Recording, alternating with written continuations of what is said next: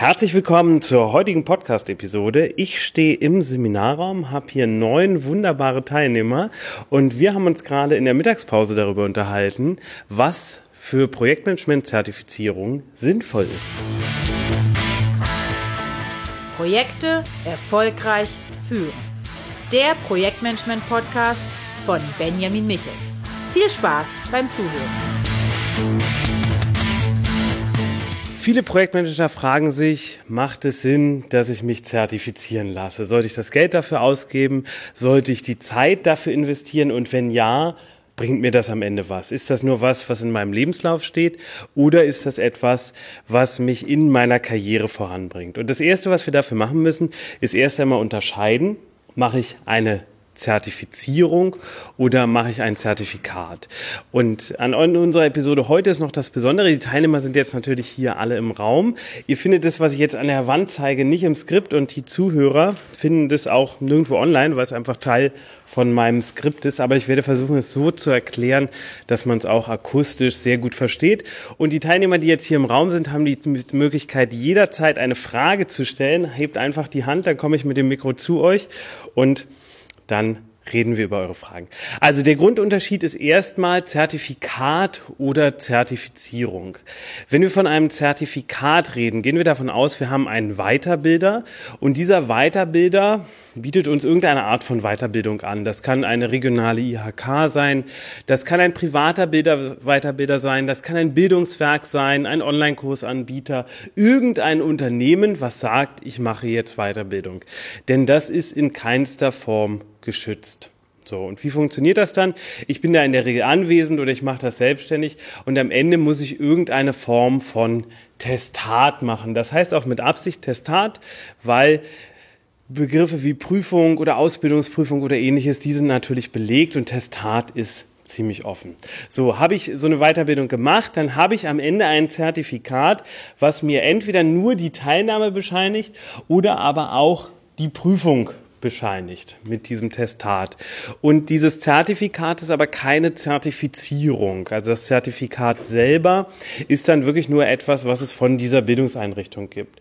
Und so ist in der Regel ein Projektmanagement-Zertifikat von einer IHK der kleinste Standard, den ich irgendwie haben kann, der aber nicht einheitlich ist. Also ich habe für mehrere unterschiedliche IHKs in Deutschland Projektmanagement unterrichtet und die sind alle selbstverantwortlich aufgebaut. Also jede IHK organisiert sich für sich selbst. Das heißt, das Curriculum kann auch weit voneinander abweichen.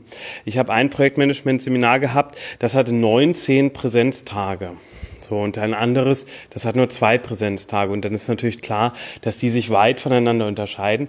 Beide sind aber nur, in Anführungsstrichen, IHK-Zertifikate. So. Will ich eine Stufe weitergehen, dann muss ich das machen, was im Projektmanagement üblich ist, nämlich eine Zertifizierung. Eine Zertifizierung bedeutet, es gibt einen Verband. Diese Verbände sind im weitesten Sinne anerkannt was auch immer das heißen mag. Also im Endeffekt haben Branchen üblicherweise ja Verbände und dann gibt es anerkannte und nicht anerkannte Verbände. Wer auch immer das anerkennt, lassen wir mal dahingestellt. Das wird dann einfach so genannt. So, aber ich kann in diesen Verbänden eine Prüfung machen und erhalte dann dafür eine Zertifizierung. Dazu gehört aber keine Weiterbildung. Und das ist der große, wichtige Unterschied. Bei dem anderen, bei dem Zertifikat, kaufe ich ja im Grunde eine Weiterbildung und mache nur ein zusätzliches Testat als Abschluss. Bei einer Zertifizierung mache ich vor allem die Prüfung und die Weiterbildung ist optional. Ich kann aber zum Beispiel auch bei Haufe ähm, so ein Doppelpaket kaufen. Das heißt, ich mache einmal eine Vorbereitung auf eine Zertifizierung und dann getrennt von Haufe einzeln die Zertifizierung bei dem jeweiligen Verband. So, das ist erstmal der Grundunterschied. Jetzt gibt es natürlich eine Reihe unterschiedlicher Verbände. Ich kann beim IPMA, beim GPM, beim PMI, beim IAPM, ich kann Scrum, ich kann Prince2, also ich kann ganz viele unterschiedliche Sachen machen. Was davon am Ende wirklich sinnvoll ist, hängt davon ab, wo ich hin will. Das heißt, es gibt Sachen, die machen für mich total Sinn und es gab Sachen, die machen für mich vielleicht weniger Sinn. Grundsätzlich kann man aber sagen, dass jede Zertifizierung im Lebenslauf eine Zertifizierung im Lebenslauf ist. Das heißt, wenn ich sagen kann, ich habe eine Projektmanagement-Zertifizierung, ist grundsätzlich erstmal relativ egal welche. Ich habe eine. Das ist so der erste der erste große und relevante Schritt. Und dann kann ich mir natürlich noch genau meine Branche angucken, in der ich bleiben will, wenn ich denn da bleiben will, und sagen, für die Branche ist das und das relevant. So, wenn wir jetzt mal reingucken, was gibt es für Verbände? Es gibt ganz bekannt den IPMA. Das ist so das in Deutschland bekannteste Zertifikat, gerade wenn es um nationale Projekte geht. Es gibt den, ähm, ja, ich nenne es immer die deutsche Zweigstelle oder der deutsche Ableger GPM. Also der, die Kombination daraus bietet dann im Endeffekt das Zertifikat an. Es gibt aber auch den IAPM. Der IAPM ist, ähm, wird nicht jeder, der zuhört, kennen. Aber wenn man in die Projektmanagement-Grundlagenliteratur schaut, gibt es zwei Autoren, Ottmann Schell.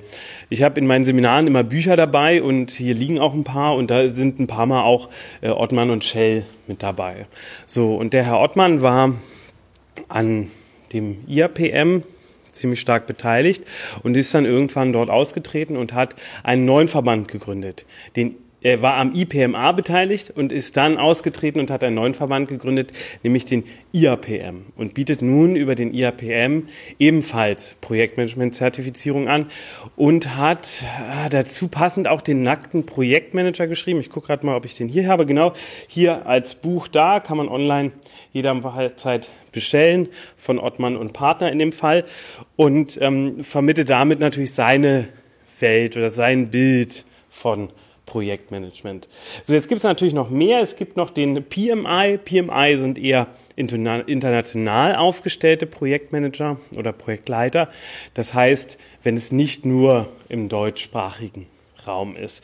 Und ich habe natürlich die Möglichkeit zu sagen, ich gehe zu Scrum.org und da habe ich dann den agilen Teil. Das heißt, agiles Projektmanagement nach Scrum. So. Und ähm, es gibt bei jedem natürlich unterschiedliche Zertifizierungslevel. Der IPMA, also die deutsche Hauptvariante, sage ich mal, hat eine Level D bis Level A Zertifizierung. Level D ist so der erste, der erste Einstieg für Einstiegsprojektmanager. Level A ist dann natürlich die ganz hohe Variante, wovon es nur entsprechend wenige in Deutschland gibt. Je höher ich von der Zertifizierung kommen will, desto mehr Projekterfahrung muss ich natürlich mitbringen. Das ist vollkommen klar. Hier bei einer Level D-Zertifizierung ähm, reichen, glaube ich, ein paar Stunden Projektmanagement-Erfahrung.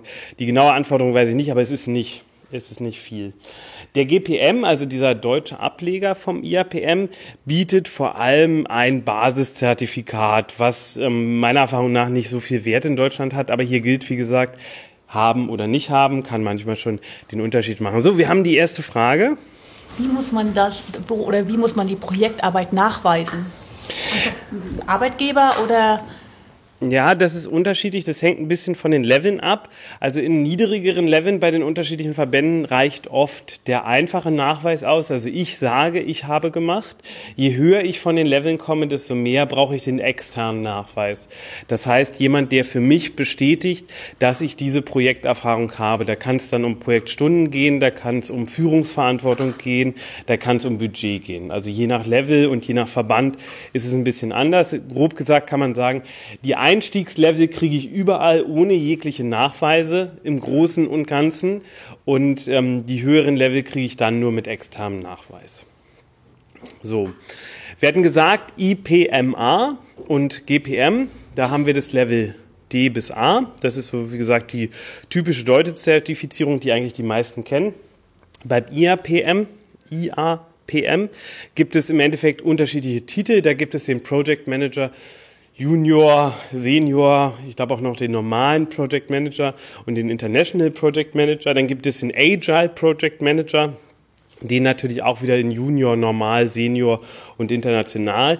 Das heißt, die Verbände haben jetzt eine Sache gemacht, die haben festgestellt, ach ja, Agilität ähm, ist jetzt ziemlich ins, ins Zentrum der Aufmerksamkeit gerückt, hatte ich auch in der letzten Podcast-Episode schon ähm, erklärt, wann agiles Projektmanagement Sinn macht. Und ähm, was haben die jetzt also gemacht? Die haben ihre Level um agile Level erweitert. Das heißt, ich kann mich in den Verbänden inzwischen überall auch zum agilen Projektmanager weiterentwickeln lassen. Vorteil daran ist, dass es natürlich nicht an ein Framework wie zum Beispiel Scrum gekoppelt ist, sondern dass es allgemeingültiger ist. Nachteil ist, dass es nicht an ein Framework wie Scrum gekoppelt ist, sondern an eher allgemeine Grundsätze. So, wenn ich jetzt weitergehe, haben wir noch den PMI, die internationale Variante, da sind es dann eher die Abkürzungen Kapim, pim, pim, pim, pim, pim, so, also auch da sind im Endeffekt Titel dahinter. Grob gesagt, alle bieten sie Level an oder Titel an, mit groben Ausrichtungen, für die ich mich spezialisieren kann. Das heißt oft die Unterscheidung zwischen statisch und agil, beziehungsweise dann natürlich in den unterschiedlichen Qualifizierungsleveln von Junior bis Senior oder dann halt in großen Varianten bis international. Bei Scrum Org ist ein bisschen anders, da bin ich ja im Scrum Framework. Das heißt, ich kann sagen, ähm, ich lasse jetzt den Scrum Master zum Beispiel, mich zum Scrum Master zertifizieren oder zum Product Owner oder zum Developer. So, und das sind natürlich unterschiedliche Rollen innerhalb von Scrum. Der Scrum Master ist ja eher der Kümmerer, der sich darum kümmert, dass das Ganze Projekt oder das ganze Vorhaben, der ganze Framework gut funktioniert, dass alle Beteiligten gut arbeiten können, der Kommunikationsfluss steht. Der Product Owner hingegen ist eher das, was wir als Projektauftraggeber bezeichnen. Also stimmt nicht eins zu eins, können wir nicht eins zu eins so umsollten, aber die Rolle ist natürlich nochmal eine bisschen eine andere. Was nicht fälschlicherweise gemacht werden darf, ist den Scrum Master mit einem Projektleiter oder Projektmanager gleichzusetzen. Das ist einfach nicht eins zu eins das Gleiche. So, gucken wir uns das Ganze jetzt nochmal näher an. Dann ist eine Frage, die oft auch finanziell ziemlich wichtig ist, wie lange halten diese Zertifizierungen? Weil, wenn ich natürlich jetzt so ein IHK-Zertifikat mache, das habe ich mein Lebenslang. Das kann ich mein Leben lang mit mir mittragen. Bei einer Zertifizierung sieht das anders aus. Die verfallen nämlich in der Regel. Und da haben wir, wie gesagt, als erstes den IPMA mit seinem Level A, D bis A. Und diese Zertifizierungen halten in der Regel drei bis fünf Jahre. Das heißt, ich muss mich nach drei bis fünf Jahren rezertifizieren. Muss also nochmal eine Prüfung ablegen, muss nochmal Nachweise erbringen, dass ich diese Projektarbeit gemacht habe. Das Basiszertifikat vom GPM hält unbegrenzt und die Zertifikate vom IAPM halten auch unbegrenzt. Also der, der Junior Project Manager oder der normale Project Manager, Senior Project Manager und so weiter. Beim PMI habe ich einen ähnlichen Rhythmus wie beim IPMA. Da sind es auch ungefähr drei bis fünf Jahre. Bei Scrum Org, die Rollen halten auch unbegrenzt. Also da ist keine Rezertifizierung notwendig. So, jetzt ähm, eine Frage, die viele auch noch interessiert, in welcher Sprache kann ich denn die Prüfungen ablegen? Weil im Englischen sind ja viele Begriffe anders. Also der ähm, Projektstrukturplan heißt nicht Project Structure Plan, sondern ist halt der Work Breakdown Structure. Und ähm, das Wording, äh, gerade wenn es dann in Richtung Deliverables, Scope geht, Schedule Plan, sind einfach Sachen, die man explizit lernen muss, wenn man die Prüfung auf Englisch ablegt. Und deswegen ist natürlich interessant zu wissen, welche Prüfungen kann ich auf Deutsch ablegen, welche welche Prüfung muss ich auf Englisch ablegen. Die IPMA-Prüfung kann ich auf Englisch und auf Deutsch ablegen. Das ist also ziemlich entspannt. Das äh, GPM-Basiszertifikat ist sowieso auf Deutsch. Beim IAPM kann ich auch auf Deutsch und auf Englisch ablegen. Und nur beim PMI, so wie bei Scrum.org, muss ich auf Englisch ablegen. Was bei Scrum.org auch nicht ganz einfach ist, muss ich ehrlich sagen. Also die ähm, da während das Wording, das allgemeine Projektmanagement-Wording beim PMI noch ziemlich gut geht und auch das Testverfahren, finde ich, noch ganz gut nachvollziehbar ist, ist es bei Scrum.org in der Prüfung schon schwierig, die komplett durchzuverstehen. Also selbst wenn man fließend Englisch spricht, muss man sich da wirklich mit beschäftigen, mit dem Framework, mit dem Wording, damit man am Ende auch die Aufgaben versteht und dann im Multiple-Choice-Test entsprechend auch bewältigen kann. Was interessant ist, ist, dass der IAPM sowie Scrum.org beides Multiple-Choice-Online-Tests anbieten, die ich von überall aus ablegen kann. Die sind schon ein bisschen hastig, weil ich habe 60 Minuten sind es, glaube ich, bei beiden und dann ein entsprechendes Frageset. Also ich habe nicht die Zeit, die Antworten zu googeln. Dann schaffe ich es nicht. Das habe ich mir durchaus aus dem Gesichtspunkt angeguckt, es ja auch spannend, kann man diese Prüfung austricksen oder nicht. Also klar, wahrscheinlich kann man sie austricksen, aber ich kann es natürlich auch bei einer Anwesenheitsprüfung schaffen, dass jemand anderes für mich hingeht und äh, das irgendwie klappt. Wenn man tricksen will, das kann man immer schaffen. Das wollen aber auch die meisten nicht, weil wer so ein Zertifikat im Lebenslauf stehen hat, der will es auch selbst errungen haben. Ansonsten, ähm, wie gesagt, also die meisten wollen das halt ehrlich schaffen. So, aber beim IAPM und bei Scrum.org kann ich es online machen, aber ich schaffe es nicht parallel zu googeln. Das muss einfach ganz klar sein. Ich muss das schon vorher kennen. Vielleicht schaffe ich mal, wenn ich drei Fragen stehen lasse, die nochmal zu googeln. Allerdings sind die oft auch so geschrieben, dass es dann nicht das reine Wissen ist, was mir fehlt, sondern das Verständnis und das Verständnis dann schnell zu googeln ist relativ unwahrscheinlich.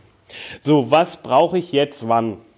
Wenn ich vor allem nationale Projekte mache, dann sind für mich interessant der IPMA, also die deutsche Standardvariante, und der IAPM, der Verband, der dann durch Herrn Ottmann gegründet wurde. Wenn ich eher bei internationalen Projekten bin, dann ist für mich interessant der IAPM und der PMI. Wenn ich agile Projekte mache, dann ist mein erster Verband, wo ich immer hingehen würde, oder die erste Zertifizierungsmöglichkeit, wo ich immer hingehen würde, Scrum.org. Aber man kann, wie gesagt, auch inzwischen in anderen Projekten, äh, in anderen Verbänden agile Varianten machen. Beim PMI sei noch dazu gesagt, als kleine Zusatzinformation, dass es so eine genannte PDUs gibt. Das heißt, ich bekomme ähm, ich brauche Seminarkontaktstunden. Also ich muss im Endeffekt zeigen, dass ich mich grundgebildet bzw. weitergebildet habe. Und ähm, zum aktuellen Zeitpunkt ist es so, dass ich 35 Seminarkontaktstunden, also 35 PDUs brauche, um beim PMI eine Erstzertifizierung zu machen. Wenn wir jetzt mal überlegen, ein Tag bringt in der Regel acht PDUs. Das heißt, ich brauche fast fünf Tage. Für die Rezertifizierung alle drei Jahre brauche ich 60 PDUs. Und es gibt ähm, in dem Triangle, was dazu gehört, also es gibt so ein Dreieck, da gibt es drei Kompetenzfelder drin und ich brauche in jedem Kompetenzfeld mindestens acht PDUs. So, das muss man einfach wissen, dass das beim PMI für die Rezertifizierung notwendig ist. So, und wenn wir jetzt bei der Frage sind, ähm, macht das für mich Sinn? ist das halt ein bisschen komplexer zu beantworten. Weil natürlich kann ich einmal fragen, macht es für mich Sinn, das Ganze äh, für den Lebenslauf zu machen? Macht es für mich Sinn, das Ganze für die Karriere zu machen? Macht es für mich Sinn, das Ganze für mich selber zu machen? Wenn ich mich mit diesen Themen für mich selber beschäftige, hat es natürlich den Vorteil, dass ich auf meine eigene Arbeit reflektiere. Ich überlege, ähm, mache ich das auf meiner Arbeit? Mache ich da wirklich, arbeite ich mit Netzplänen? Macht das Sinn? Aber habe ich Abhängigkeiten im Blick? Habe ich Risiken im Blick? Definiere ich Ziele sauber? Also es hilft mir schon zu reflektieren, aber ich muss natürlich auch die große intrinsische intrinsische Motivation haben, mich erst weiterzubilden, dann die, für die Prüfung zu lernen und dann die Prüfung auch wirklich zu machen. Für den reinen Karriereweg ist es im Grunde genommen ein weiterer Punkt im Lebenslauf. So, das heißt, wenn ich einen ich sag mal in Anführungsstrichen, recht dünnen Lebenslauf habe und vom Gefühl her denke, wenn ein anderer Bewerber neben mir auf dem Tisch liegt, würde ich eher verlieren, dann ist es ein Punkt, den ich mit reinnehmen würde. Wenn ich das Gefühl habe, nee, ich äh, habe hier so viel Erfahrung und äh, so viel Kompetenzfelder und die können glücklich sein, wenn sie mich haben, also sollte sowieso jeder denken, aber mal davon weggesehen, ähm, dann macht es schon Sinn zu sagen, okay, ähm, brauche ich vielleicht nicht unbedingt. Es kann aber den kleinen, aber feinen Unterschied machen. Das Spannende ist halt, dass sich manchmal Gelegenheiten auftun, wo ich es brauche, es aber so schnell nicht mehr kriege. Das heißt, ähm, auch du da draußen weißt natürlich nicht, ob du nicht in zwei Jahren eine Chance kriegst, als Berater oder als Projektleiter oder Leiterin tätig zu sein, dafür aber eine Quasi-Zertifizierung brauchst, die aber dann so schnell nicht mehr machen kannst. So. Dementsprechend ähm, muss man das für sich einfach überlegen. Da gibt es keine gute Generalantwort. Also für den einen kann es total sinnvoll sein, für den anderen ist es dann einfach weniger, weniger wert insgesamt. Okay, wie schaut's aus? Haben wir hier im Raum Fragen zur Zertifizierung? Alles erschlagen. Okay, ja, die Folie ist auch über die Zeit gewachsen, also ähm, die ist natürlich aus Fragen heraus entstanden. Ah, eine Frage haben wir noch. Warte, ich laufe bis zu dir. Kannst du noch kurz was zu den Kosten sagen? Zu den Kosten. Die sind unterschiedlich. Die Folie habe ich rausgenommen, weil sich das über die Zeit einfach ändert. Es hängt ein bisschen davon ab, ob ihr ähm, das mit Weiterbildung macht oder ohne Weiterbildung. Also ohne Weiterbildung gibt es die Prüfungen teilweise schon für, also wenn man jetzt beim ähm, IAPM guckt, kostet die kleinste Prüfung zum Junior Projektmanager, das ist jetzt nur geschätzt, ich weiß nicht hundertprozentig, unter 200 Euro. Die höheren Prüfungen kosten dann Richtung 500, 800 Euro. Ich glaube, bei den anderen Verbänden ist es ähnlich. Also da beginnt es, glaube ich, bei 300, 400 Euro. Und dann müsst ihr halt je nachdem, wo ihr euch weiterbilden lasst, nochmal 500 bis 2000 Euro für die Weiterbildung einrechnen. Also ich würde immer versuchen, dass mein Arbeitgeber das zahlt nach Möglichkeit. Das macht auf jeden Fall Sinn. Wir haben vorhin die Übersicht gesehen gehabt und da stand auch Prince 2, Prince 2 dabei. Das würde jetzt in dieser in diesem Gerüst nicht mit reinfallen? Oder gehört es zu internationalen Projekten? Prince 2 gehört eher in die internationale Projektwelt, ist ein, ist ein UK-Prinzip, also stammt aus, aus Großbritannien. Soll sehr gut sein, muss ich ehrlich sagen, bin ich nicht tief drin, kann ich gar nicht so viel zu sagen ist was, was für mich immer noch auf der Agenda steht, wo ich mich noch mal tiefer mit beschäftigen will. Ich kenne aber auch, ähm, ich würde sagen, von 100, 100 Projektmanagern, die ich kenne, die zertifiziert sind, haben eins bis ein bis zwei was in Richtung Prince 2 gemacht. Weil das muss man nicht re Muss man nicht rezertifizieren. Ja, das kann gut sein. Das kann gut sein. Ähm, ein agiler Projektmanager zu sein, lohnt sich aber auch nur, wenn das Unternehmen agil arbeitet, richtig? Nein. Wenn das Unternehmen agile Projekte hat dann lohnt es sich. Also das gesamte Unternehmen muss nicht agil arbeiten, es muss nur das Projektmanagement agil arbeiten, beziehungsweise es muss einen Projektmanagementbereich haben, der Projekte agil gestaltet. Also deswegen muss nicht die ganze Organisation agil sein. Da ist durchaus noch ein Unterschied zwischen agiler Organisation und agilem Projektmanagement. Ich vermute, so wie die Trendentwicklung ist, dass der agile Projektmanager noch bestimmt für fünf bis zehn Jahre einen, einen, so einen kleinen Bonuswert haben wird. Weil viele Organisationen sagen, durch die, durch die schneller werdenden Marktbedingungen, also wir haben einen, einen Druck auf dem Markt, es verändert sich schneller, technische Anforderungen entstehen schneller, wir brauchen mehr Agilität. Das ist ja so die Grundaussage, die man ganz oft hört. Und das führt dazu, dass agile Zertifizierungen so ein bisschen positiv positiver wahrgenommen werden, obwohl sie vielleicht gar nicht für das Setting des einzelnen Unternehmens wirklich sinnvoll sind, aber es kann halt so einen kleinen, kleinen positiven Push machen. Gab zum Beispiel eine, eine ähm, ganz große Ausschreibungsschwemme vor ein, zwei Jahren Richtung Scrum Master. Wir haben ja mit Agilität, ist ja so ein ganz großes Thema aktuell, obwohl es schon uralt ist. Also es ist nichts, nichts Neues. Scrum ist kein neues Modell, auch wenn es oft so gehandhabt wird. Ähm, aber viele Unternehmen sagen halt, um den Marktbedingungen, die da zukünftig auf uns warten, gerecht werden zu können, müssen wir schneller handeln und das schaffen wir nur durch Agilität. Das ist der Gedanke, der dahinter steht.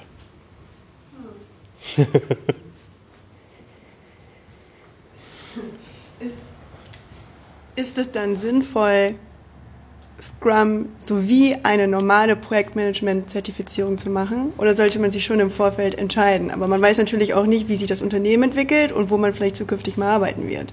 Das ist vollkommen richtig. Also wenn ich Zeit und Geld hätte, man kann es ja mal so sagen.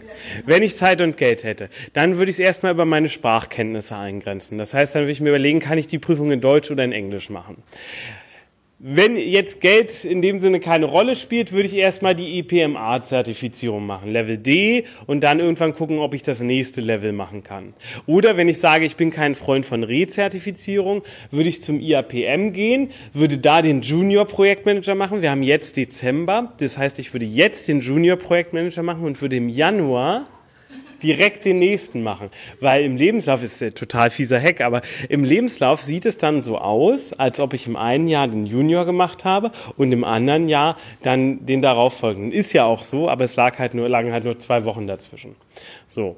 Also das ähm, kann man auf jeden Fall machen. Und dann würde ich zu meinem persönlichen Verständnis schon alleine auf jeden Fall eine Scrum-Zertifizierung machen, weil Scrum ist ganz viel in aller Munde, wird viel darüber geredet, es geht in Scrum viel um agile Grundsätze, es geht um Kommunikation, es geht um Produktivität von Teams. Das heißt, alleine durch das Wissen darüber kann ich ganz, ganz viel mitnehmen für meine andere Projektarbeit, weil die meisten Projekte, die mir über den Weg laufen, sind inzwischen Hybridprojekte. Das heißt, wir haben einen großen statischen Anteil, den wir vorausplanen können. Wir haben aber auch einen großen agilen Anteil, den wir nicht vorausplanen können und wo das, was wir bisher gemacht haben, einen großen Einfluss auf das hat, was da kommt. Und dementsprechend kann diese eigene Wissens- und Mindset-Erweiterung um agile Welt mir ganz, ganz viel bringen. Und dann würde ich aber nicht beim gleichen Verband bleiben. Also dann würde ich nicht sagen, ich mache jetzt bei, ähm, ähm, nehmen wir an, beim IAPM mache ich nicht Standard, also statisches Projektmanagement und agiles Projektmanagement, sondern ich würde sagen, in einem Verband mache ich statisch und im anderen Verband mache ich agil. Und ähm, gerade bei Scrum ist es halt so, dass da einfach eine super aktive Community hintersteht. Es gibt ein paar ähm, gute Bücher, die man nehmen kann. Hier habe ich ähm, zum Beispiel von Andreas äh, Wintersteiger Scrum Schnelleinstieg liegen. Das liest sich jetzt nicht weg wie so ein Liebesroman. Ne? Also das muss man sich schon hinsetzen und mit beschäftigen wollen, aber es gilt halt für die meisten Projektmanagement-Bücher. Da findet man einen guten Einstieg. Oder ihr wartet noch ein halbes Jahr, dann kommt mein nächstes Projektmanagement-Handbuch raus, da geht es auch um agiles Projektmanagement. So.